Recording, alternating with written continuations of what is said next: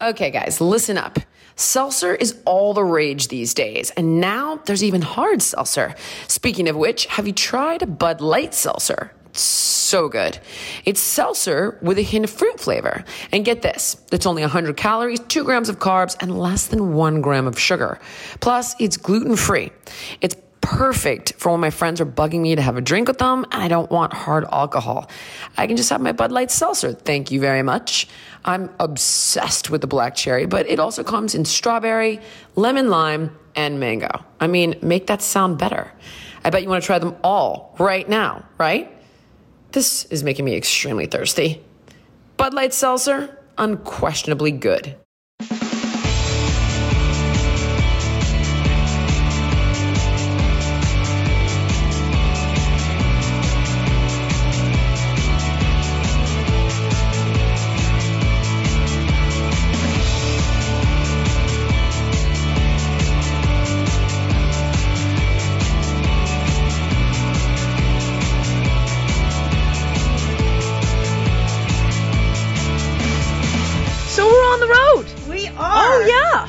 Sing me a little jingle, Janice. On the road again. Ding, ding, ding, ding, ding, ding, ding, ding, ding, ding, ding, ding. On the road again. Okay, now we're going to get sued for licensing. All right. The Maximize Your Life Tour is on. We are coming to a city near you for an evening of inspiration and information and entertainment. Come. Honestly, please come. It's an opportunity for us to have a direct connection and a dialogue. I want to show you everything that's going on behind the scenes on Biggest Loser. Yes, we're going to talk diet, and yes, we're going to talk fitness, but what we're really going to talk about is why you aren't activating on that information and why you might not be activating in other areas of your life. I want to help you blast through every obstacle and live the life that you dream and that you deserve. And you know I can do it because I've done it with hundreds of people on national television. Let me help you. Help me help you. Huh? Jerry Maguire. That's very my best good. Jerry Maguire. Yeah. And that's what I thought as soon as you said that. And I can. Yeah. I can. I will give you that light bulb moment. I'm that good. Uh-huh. And we also wander your streets, too, shopping. We buy things. We go into your stores. Do. We do. Yeah. So now we really need your $25. You really can't miss her. You got to go to... So go to www.jillianmichaelslive.com to buy tickets and get tour dates and find out what cities we're in. And I really do hope to see you there, all kidding aside.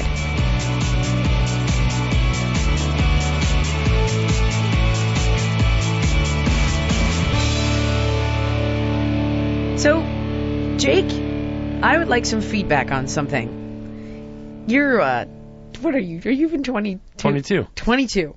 Okay. I'm getting my hair done the other day, right? And I'm talking to this young girl. She was also in her 20s. And she starts telling me how, like, she doesn't even pay for cable. Do you pay for cable? You live with... I live with my dad, his fiance, and her son. So they have cable. Right, but we don't use it. I use Netflix. Right. Internet, mm-hmm. Right? Okay, so when's the last time you paid for a song? The last time I paid for a song, if I'm being completely honest.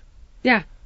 I mean... The Silver Sun Pickups had a deal where they were signing the copy of their album, and if you bought it for $15, you got a signed copy. So it must have been a year and a half ago, 2 years ago. That's the last time you paid for a song. Do you listen to a lot of music? I listen to a ton of music, but I pay for Spotify. Right. You get it on, like, Pandora streaming, or, like, sure. So, like, or, like, iHeart or whatever. Right. So you don't really pay for music anymore because all these platforms give the music away for free. They do. In a sense, yeah. Yeah. Well, they do it, like, they do it through advertising dollars, right? They take advertising dollars, they give the music away, and then they pay into some sort of royalty or whatever for the artist, but... Millennials, they don't pay for music. They don't pay for TV. They go through things like, I learned about this the other day, ProjectFreeTV.com or MegaShare. Oh, you could watch anything, anywhere on the internet for free if you wanted to. Right now. Any show, any movie, anything you want. Even back when, when Breaking Bad, when the finale was coming out, everyone was stressing on getting that, and people were streaming it 5 minutes delay right on the internet. Without having cable. Right. For free. So, when you look at the world, like, no one's paying for content anymore. They're not really they're not really paying for a cable, or at least millennials, anybody under 30. And another thing, my business partner was like, well, you know, because we're trying to figure out how we're going to change in the next 3 years. We were talking about DVDs, and we just signed a deal for DVDs, so we're in DVDs for 3 more years. But I was like, I don't think this is the answer anymore. So we started a model called Fit Fusion, and what we've done is we basically we're amassing all of the, it's fitfusion.com, and it's all these trainers and hundreds of hours of workouts. It's $5.99 a month, and you get whatever workouts you want. And we're just in the process of like locking down. We still don't have like I really want to try to get the Beachbody guys, but like we've got like, you know, Bob, me, Denise Anderson, Denise Austin, Tracy Anderson, like all these trainers. And the way it works is we're gonna, and I said to him, I was like, we need to do something where there's a free model and a paid model. So of course it's like if you don't want to pay, there's an ad before and after. And if you do want to pay $5 or whatever, which is where we're at now, because we have to get enough people so that we can attract advertisers to give it away for free. But we have those 2 models. And here's what's so interesting, though.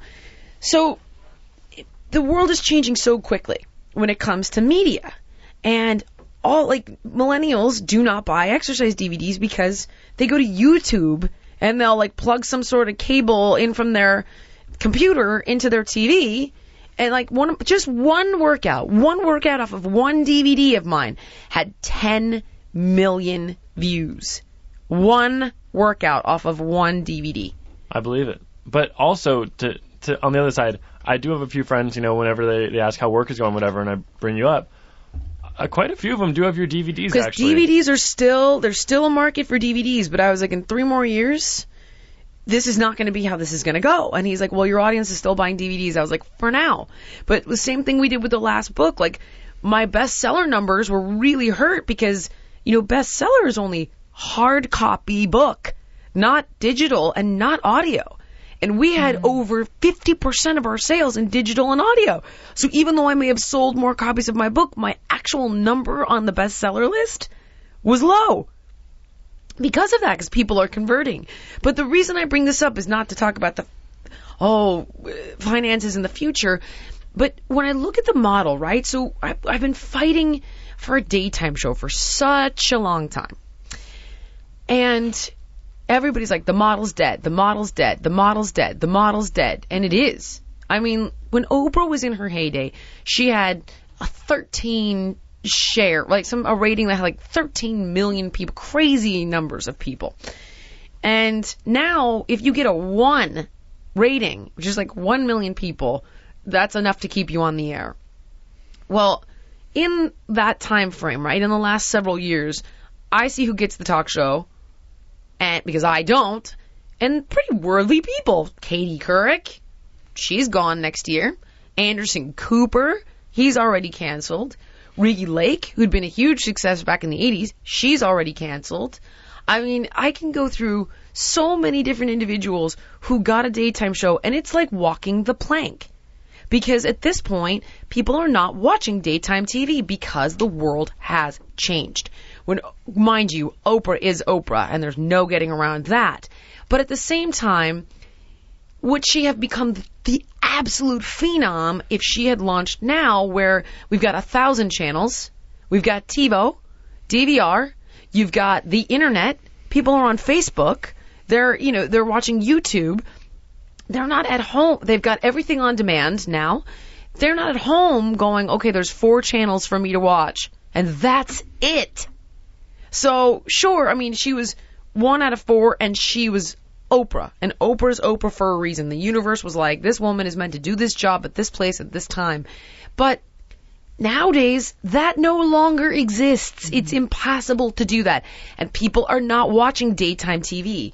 And for such a long time, they're like, why do you want to do daytime? Why do you want to do daytime? And my answer is because what I want to talk about only exists in daytime TV. So I want it to be entertaining like late night, but the topics are daytime television. They're not talking about parenting on Jimmy Kimmel. They're not talking about finances on Chelsea Lately. It's entertainment. So the only area of television where you can talk about that stuff is, quote, daytime TV.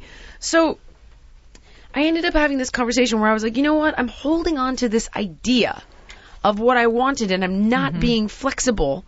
And there's probably a very good reason, because if I got a what we call a syndicated daytime show, which means 5 days a week, a daytime show, I would walk the plank, I'm sure, like everybody else, and fail. And then you're hurt. And it does damage to your career. So I started looking at this, and I was like, why can't we do the kind of show I want to do, but put it on Netflix, or put it on Amazon, or put it on Hulu, which is the wave of the future. In 5 years, they say there's not even going to be a network anymore. You're going to get everything through Apple TV, Netflix, Hulu, Amazon, all on demand, on any device you want, your phone, your iPad, your computer, your television, when you want it, where you want it. It will cost you next to nothing, and the money will be made through advertising. And I was like, so my point is, I really wanted to say, is there something that you've been holding on to so tight that it's put blinders on you, that there's tunnel vision, that you're not really seeing the forest through the trees? There's a reason at some point that things don't happen. And how can you be more flexible and keep more of an open mind? Does that make sense? Totally. Totally. I mean, you're seeing you're trying to see the future, and you're right. You've been banging your head, kind of going, why isn't this happening? Why isn't this working? Right, and it's like, I want it to be like this. Well, that doesn't exist anymore. Mm-hmm. It doesn't exist. And people keep saying, like, it's a dead medium. It's a no man's land. It's, and it's like, it doesn't exist anymore. Honestly, we have... on our silly little podcast, we have half the viewers or the listeners or the subscribers, right? That we like 500,000 subscribers, and a daytime show that's working has 1 million, preferably, two. You're wow. What does that say to you though? Because we're free, we're on demand, we're once a week. Yeah. But my point is just, I thought, God, I've been holding on to this idea, this dream of something. And sometimes you've got to really open your mind and say, where's the flexibility to this? And look, when are you putting a square peg in a round hole? And how can you maybe shave the edges off of something or transform it to get what you want, but to look at the reality of life? Yeah, and of the time, you're right. Yeah. The reality of the time we're in. You're absolutely right. So really, that's all I wanted to kind of bring up was, is there a square peg that you're forcing into a round hole? And it's, dreams aren't crushable, and patience and fortitude and all of that's true. But at some point, you've got to be flexible. At some point, you've got to open your eyes and be realistic. At some point, you can't have myopic tunnel vision. And that's, I think, and I was discussing this with my business partner, and he's like, here's what happens, Jill. He's like, that's the point, is that these big companies don't want to shift, like a network or what have you, don't want to shift, or they know the world's changing, but they don't know how to keep up with it. And then some 22-year-old kid starts MegaShare or YouTube or whatever, because they're like, no, this is the world we live in. And they become a billionaire and take down the model that's been established forever. And I think you've got to be more fluid. Hold on loosely, but don't let go. Yeah, but it's a very scary place for the mountainous monuments that have been set. Yes, because you're right. They are. It's like the generation that didn't grow up, like the millennials. It's a brave new world. It is, and if you don't, and you can fight it, and you can like my generation, we can fight it and fight. Oh, the computer. You know what? If you don't have those skills now, you are screwed. Yep. And there's just no turning back. You're absolutely right. And if your mind's not open to that, it's just, then you're not going to progress. Right. And so really, I think it's about just, my point is, I want you to look at anything where you might be stuck or anything where you might be forcing it, and then don't just look at what you want. Now look at the world around you, because your environment is going to play such a key factor in your success. This is not the time of Oprah anymore. There is the internet and 1,000 channels and TiVo and DVR. There will never be another opportunity to be successful in that medium in that way again, because the time is over. So how can you look at the world that we're living in right now and still pursue the things you're passionate about and be successful with an open mind? Mm-hmm. Familiarize yourself with how we do things, the millennials, do things how we do things, hold on to what you want to do, and then figure out where you could fit it in and shave off your edges. It's true. I'm telling you. Especially because the other part is parents of the millennials are now starting to be like, oh, yeah, I can plug my computer into my TV. That's why my book sales went from hard copy, you know, one book, all hard, like 90% hard copy book, next book after that, over 50% digital and audio. Telling you, because the kids are teaching their parents how to text and teaching their parents how to plug their TV into the computer and teaching their, you know, and it's like we're gradually, it's like you're either going to function in this fashion or you're not. Mm-hmm. No. You're going to get left behind. So anyway, I had to kind of come to that realization. I was like, I am not going to have this show the way that I thought I was going to have it, or I could get it. I could keep fighting, but chances are 99% I'll fail. And how does that feel for you to let go of that vision? And I decided, I was like, this is not about the actual vehicle, but it's more about what am I hoping to get out of it? Mm-hmm. And I want a direct connection with the audience. How we get it on the podcast, but I want it bigger for us. I want to be able to do more with it.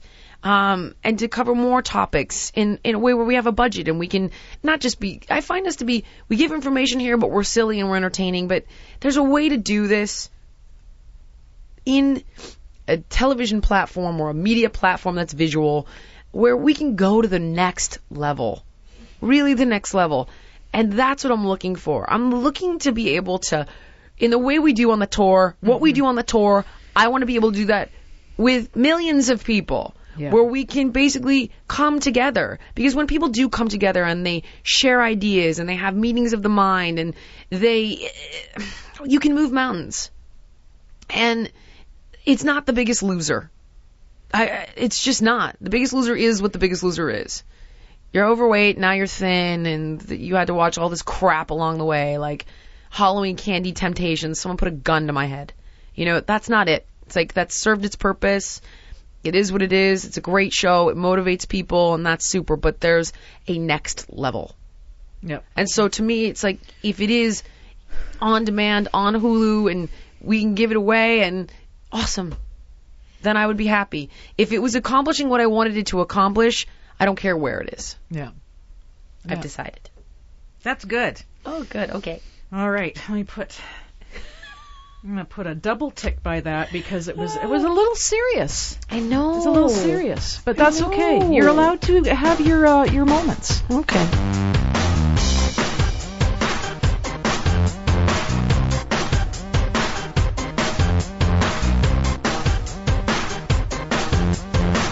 Here we go. Ready?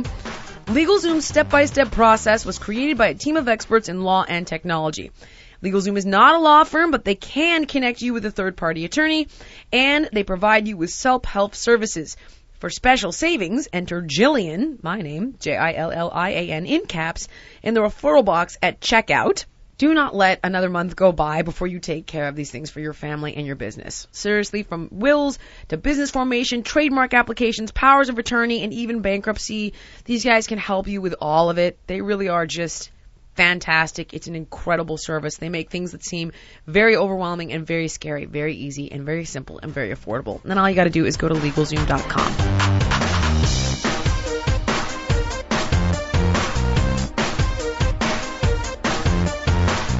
All right. We are so excited to have Dr. V back on the show with a very special segment that Jillian, I believe, requested. I did. So here's what I did. Dr. V, are you there? I'm here. Welcome, Dr. Van Herle. So just so everybody knows, I issued Dr. V a challenge and said, give me something about sex top 7. And so Dr. V has come to me and has blended two of the hottest topics, sex and weight loss, with a top 7. This is a scorcher. If this doesn't win us a Marconi Award, nothing will. Dr. V, are you ready? I'm ready. We're ready. Go for it. Jillian, well, thank you, Janice, and it's always great to be on. And I really have to make it really clear for all these topics, especially this one. I am not a sex therapist. I understand the endocrine side of sexual intercourse and physiology around that, but I'm not an expert per se. I'm a person, but I also have all the clinical background from the hormonal standpoint. See, but that's the key stuff. That's the stuff. Okay, so but let's be people when we discuss this one especially. As in, don't be a child, Janice. All right, we're ready. I'm ready. We're ready. Sex and weight loss. I think that there's a whole bunch of things that we have to talk about first, and that is sex and intimacy are different things. This is not part of the top seven. It's really important to understand when we're talking about sex, and it doesn't matter the partners per se, consenting adults of all ilks. We're talking in this instance about how does our body physiologically address what we're doing through any kind of intimacy and or sexual penetrative or non-penetrative intercourse. Okay? So that's what we're going to be addressing. Okay. So the number one thing, and it's not number one in order, but the first thing we're going to start with is endorphin release.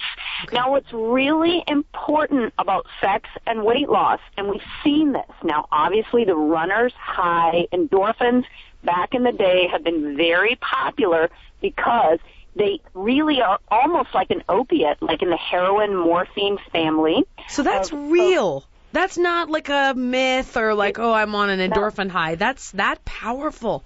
It's really real. So when folks are in love, when there's intimacy or you have sex, sexual intercourse, any of those elements, what we see is that endorphins are released in the brain. And the key part around weight loss, if you associate this, is that you reduce stress, frustration, and it actually leads to folks being able to control their habits better, which is interesting, right? So if food is your addiction and you actually raise your own brain endorphins, then your addiction is lessened. That's the hypothesis, right? So it's almost like saying, okay, I go to chocolate and it releases serotonin, but right. I'm getting that hit from having sex, so that need for that boost in my brain chemistry and those feel-good chemicals I'm getting from a healthier outlet is what you're saying.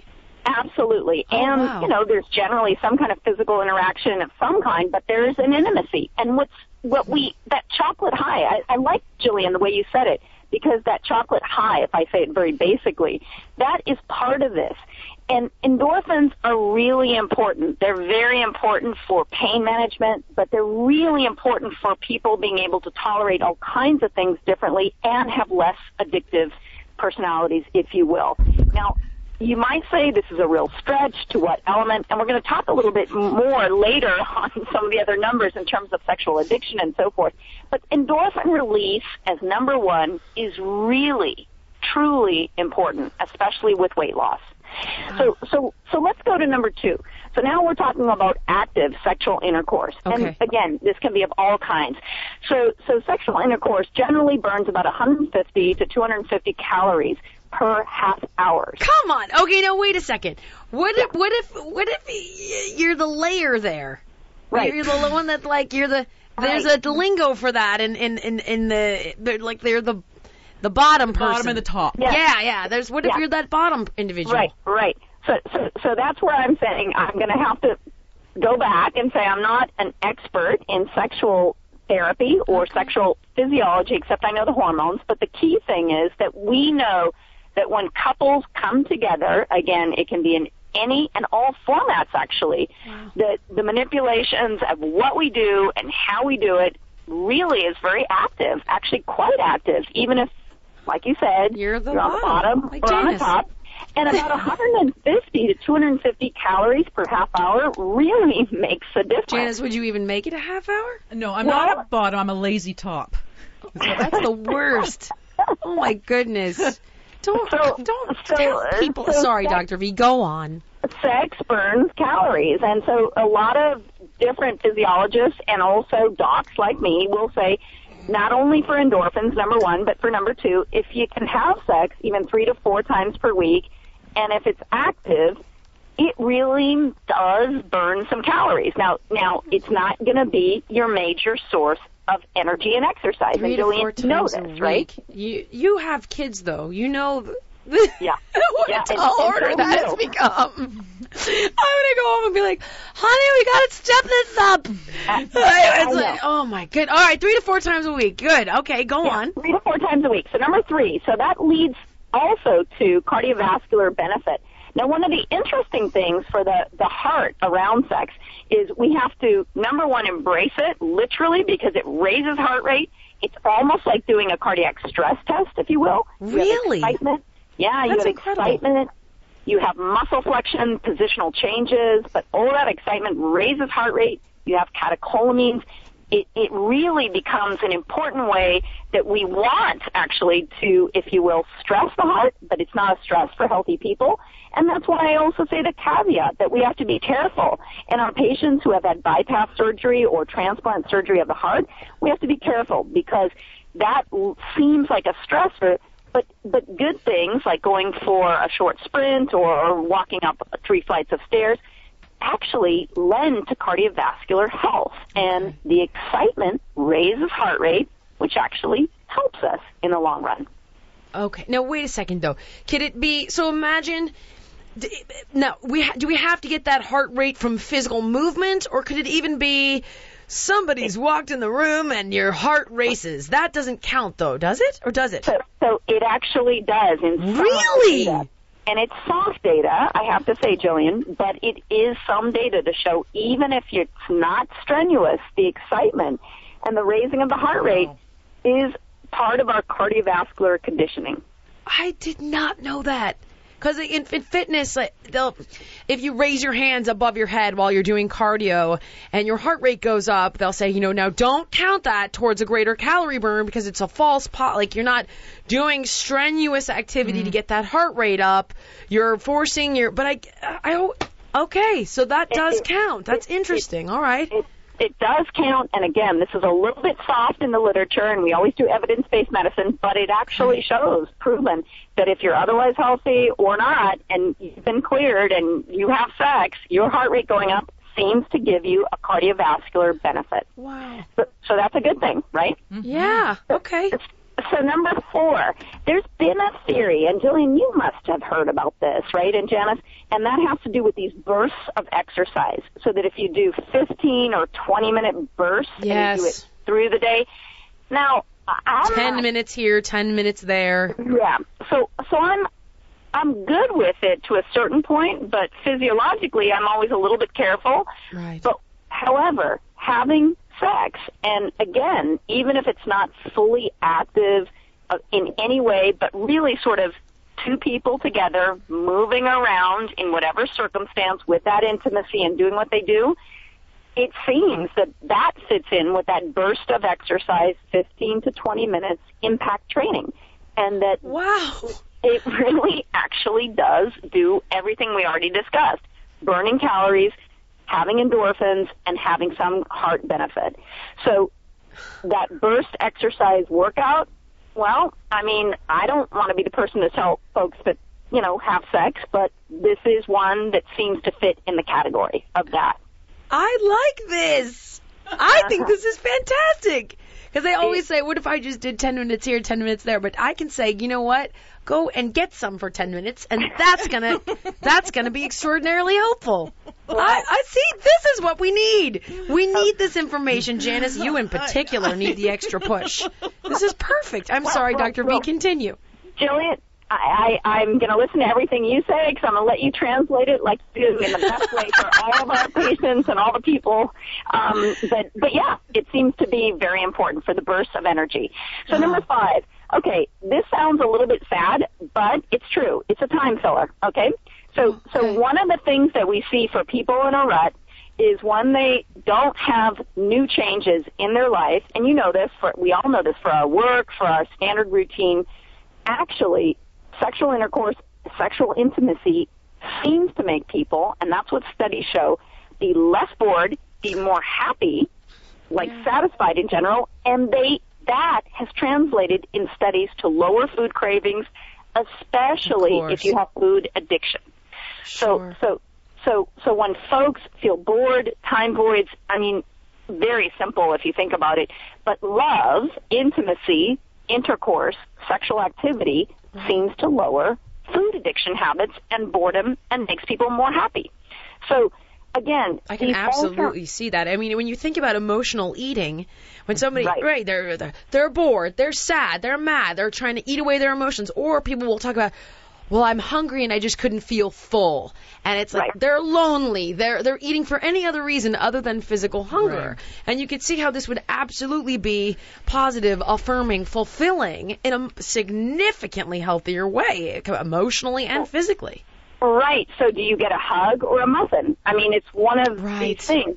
Do you see kind of where we're going in this literature? I mean, that's what the folks, you know, and you know this better than anyone. There's something missing, and even as simple, and that's why I'm saying it doesn't have to be active sexual activity per se. There is something about love or hugs or intimacy with a partner. I mean, I guess this goes beyond sex with a partner. This goes to just there's something about not feeling fulfilled. And if you can fulfill it in a correct way through some kind of other connection, that makes a difference. Of course, So not only is this physiologically beneficial with regard to how it's affecting your body, your calorie burn, your heart health, and so on, but when you think about people that are compulsively overweight, you know, at the end of the day, I've always said, look, this is not somebody who really just liked their Snickers bar. There's obviously a whole host of emotional issues and hurt and pain that's going on there. And what better way to help manage those issues than to feel loved and to have that connection with somebody? That's really...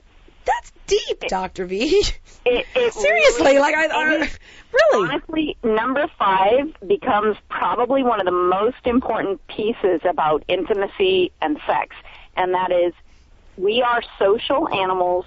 We are built actually to be in partners and groups. I mean, think of whales, orcas, think of elephants, think of the groups, and most of them are matriarchal, interestingly, but we are built to work that way.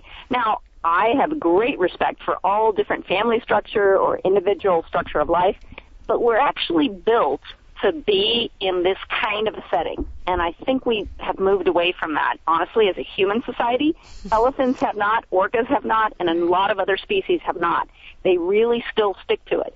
And I don't see particularly the obesity trends in those species. I've never even thought of that or anything like that. That's so fascinating. Well, we think about things, right, Jill? I mean, that's what we do. So that leads actually to number 6, which has to do with the going too far, right? So too much sex, and we have to be aware of this. And we're talking about sexual addiction. Right. That actually is hugely stressful. Is that real, Dr. V, or is that just some guy that's cheated on his wife and, oh, it's not my personal accountability, I'm an addict? Is that real?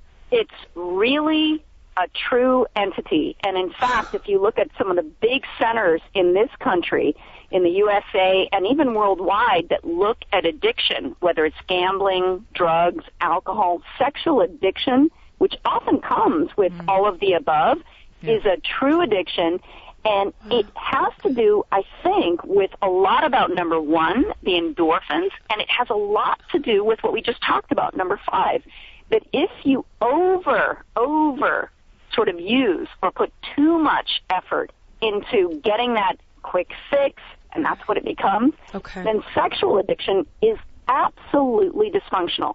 And that's not actually what you just said, Jillian. It's generally not just, okay, there's an affair, there's this, there's that.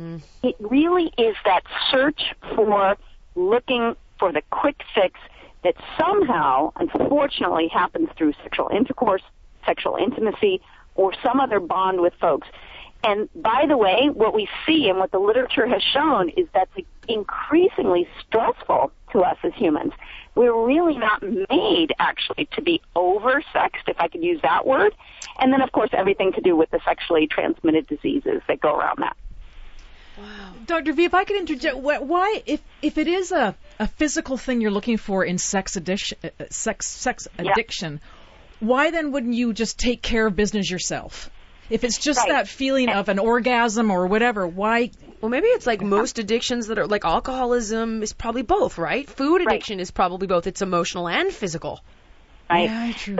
So it's a really good question. So masturbation, very important, normal function for all of us. And some people will participate more in that, some people less, and that's absolutely fine. It doesn't matter if you're a more person or a less or anywhere on that scale. So I like the question, Janice, but the key thing is that there is something to do with the other person, that other element, and sometimes it's not just a person, that has to be involved in this addiction. And that's the different part. That's where you know a really good test in a certain sense, and no data around this, so I don't want to be the person to say that I know the answer. But over-masturbating really doesn't solve this sexual addiction piece is about. It may lend itself to that. That's not what this is about, Janice. This has to do with another person, some other exchange that happens that becomes really addictive. Gotcha. Good question, though. Yeah, it makes sense. So it leads us to number 7. And number 7 is really the key, and that is sex and sexual intercourse and sexual intimacy raises self-esteem and body image. And what's really interesting is if you look at some of this data, what you'll note is that it does not matter the body shape. It doesn't matter any of the other things except that when a person has a very active and healthy sexual relationship with a consenting partner, their self-esteem is higher, their body image is better. And really it's independent of their body mass index, their BMI, it's independent of their weight. It really has to do with themselves. So something about sex and weight loss actually works. That's the part I wanted to end on because it's hard. It's hard to find that partner. It's really hard to get that connection. But, Jillian, when people have it, they do better, right? That's so true. It really is. And it is hard. But God knows I've kissed a lot of frogs.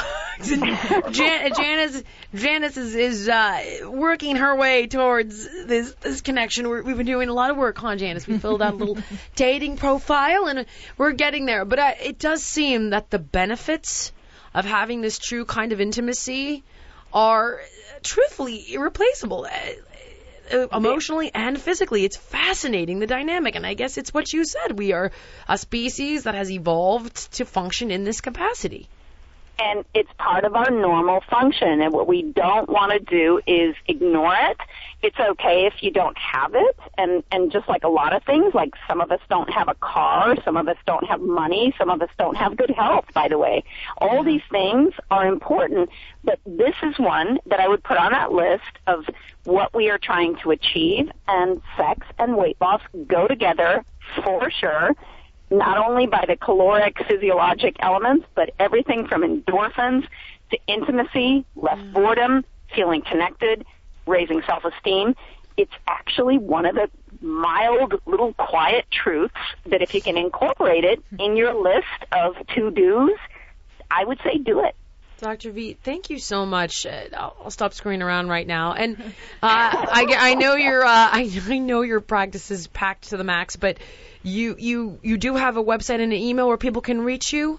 That's right. It's vanherle3@aol.com. So VANHERLE,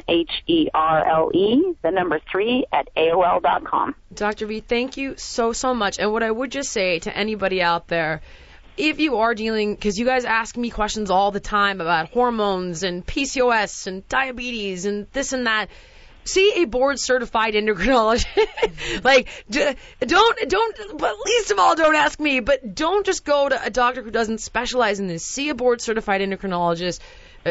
Email Dr. Van Herle, reach out, talk to a specialist, and get some real help with issues ranging from sex and endocrinology and all the things you guys ask me about every day. Dr. V, you're, of course, incredible, and thank you so much for your time. We really appreciate it. That was an awesome segment. Oh, thank you so much. Thank you both. Thank you for inviting me once again. Awesome.